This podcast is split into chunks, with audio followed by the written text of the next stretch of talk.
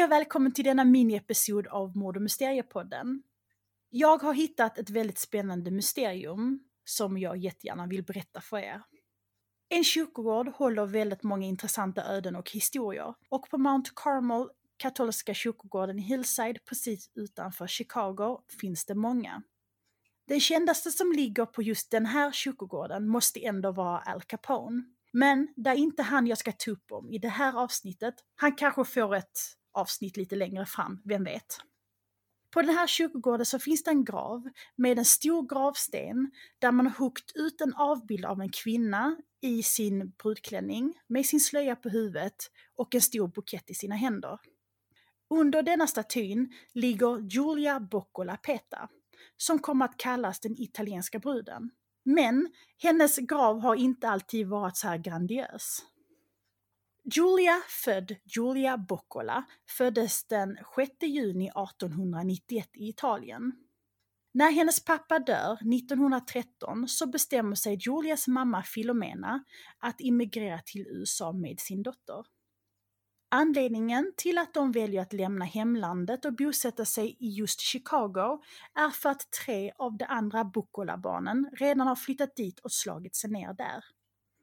Och vid den här tiden, som ni säkert känner till, så var det många som valde att lämna sina hemländer för att söka lyckan och ett bättre liv i USA. Och Chicago och New York var främst de städerna som italienska immigranter valde att flytta till. Där var redan en stor population av italienare och man ville vara nära andra från sitt hemland så att inte hemlängtan skulle bli för stor. Men det var också bra att man kunde bo bland sina egna för att kunna ta sig fram lättare och kunna skapa kontakter medan man lärde sig det nya språket. I Chicago så träffar Julia Matthew Peta. Paret gifter sig i juni 1920 i Holy Rosary-kyrkan. En kort tid efter bröllopet så får paret reda på att de väntar sitt första barn. Det är en pojke de redan har gett namnet Filippo. Men graviditeten går inte som man hoppats att en graviditet ska gå. Den 17 mars så ligger Julia i sin säng och försöker föda fram Filippo. Men hon lyckas inte och komplikationerna blir dödliga för både mamma och son och de dör senare samma dag. Enligt en gammal italiensk tradition, om en kvinna dör i barnsäng så ska hon ses som en martyr och då ska hon bära en martyrsfärg när hon begravs, alltså vitt. Man begraver Julia i hennes brudklänning och man lägger hennes son i hennes armar. Här tycker man att det borde ändå vara slutet på historien om Julia Boccola Peta, men då hade den hamnat i helt fel podd. För det är just här som mysteriet börjar. Filomena, alltså Julias mamma, är såklart helt förstörd över sin dotter och barnbarns död, men speciellt Julias.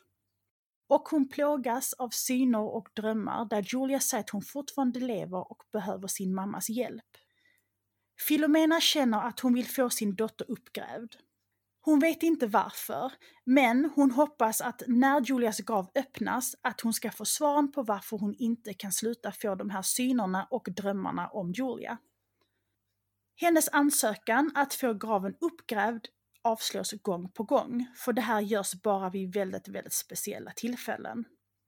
Och i hela sex år plågas Filomena av synerna och drömmarna. Till sist så är det en domare som hör Filomenas berättelse och tycker synd om henne, så han beviljar hennes ansökan om att få Julia uppgrävd. 1927 så gräver man upp Julia och man öppnar hennes kista.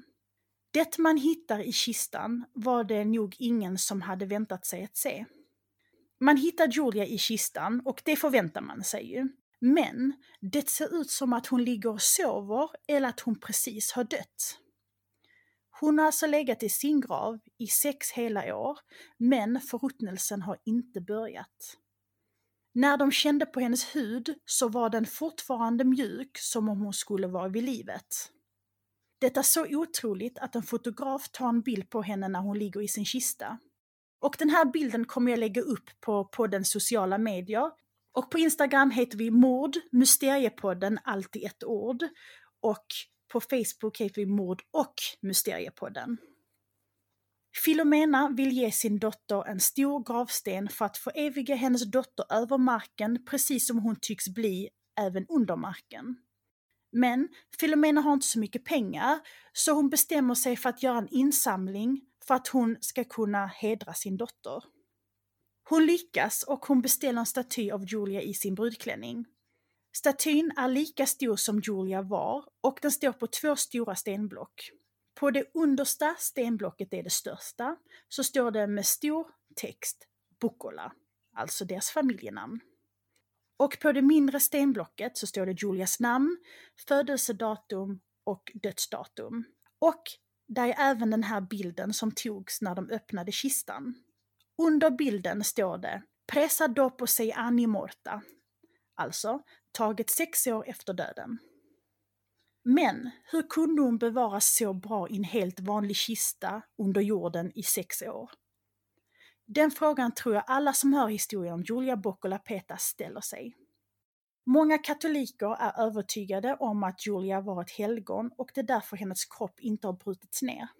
Men skeptiker tror att den här teorin är helt befängd och de tror att allt är en hoax.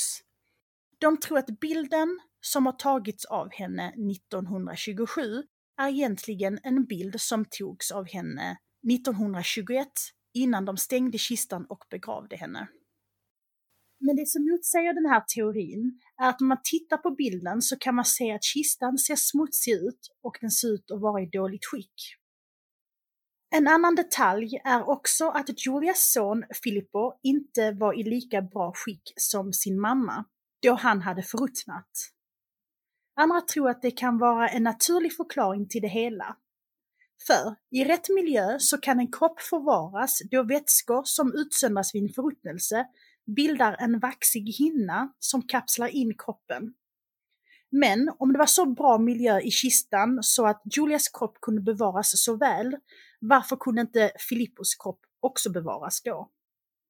Och för att göra det här mysteriet lite spöklikt så är det många som vittnat om att de har sett en kvinna i en vit klänning som gått runt på kyrkogården. De som känner till om Julia är övertygade om att det är Julia som går runt på kyrkogården i brudklänningen hon begravdes i. Där finns en historia som jag dock inte kan garantera är sann. Men enligt historien så var det en liten pojke som följde med sina föräldrar till kyrkogården och han kom ifrån sina föräldrar.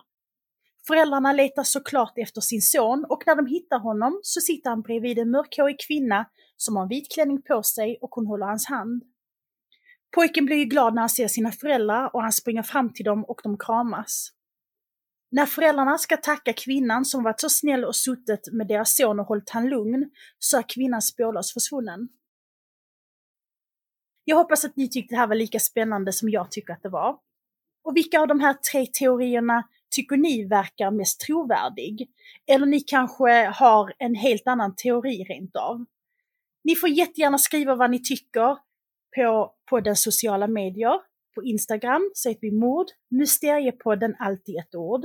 Och på Facebook så heter vi mord och mysteriepodden. Jag hoppas att ni hänger med i nästa avsnitt och tills dess så får ni ta hand om er själva och varandra så hörs vi snart igen. Hejdå!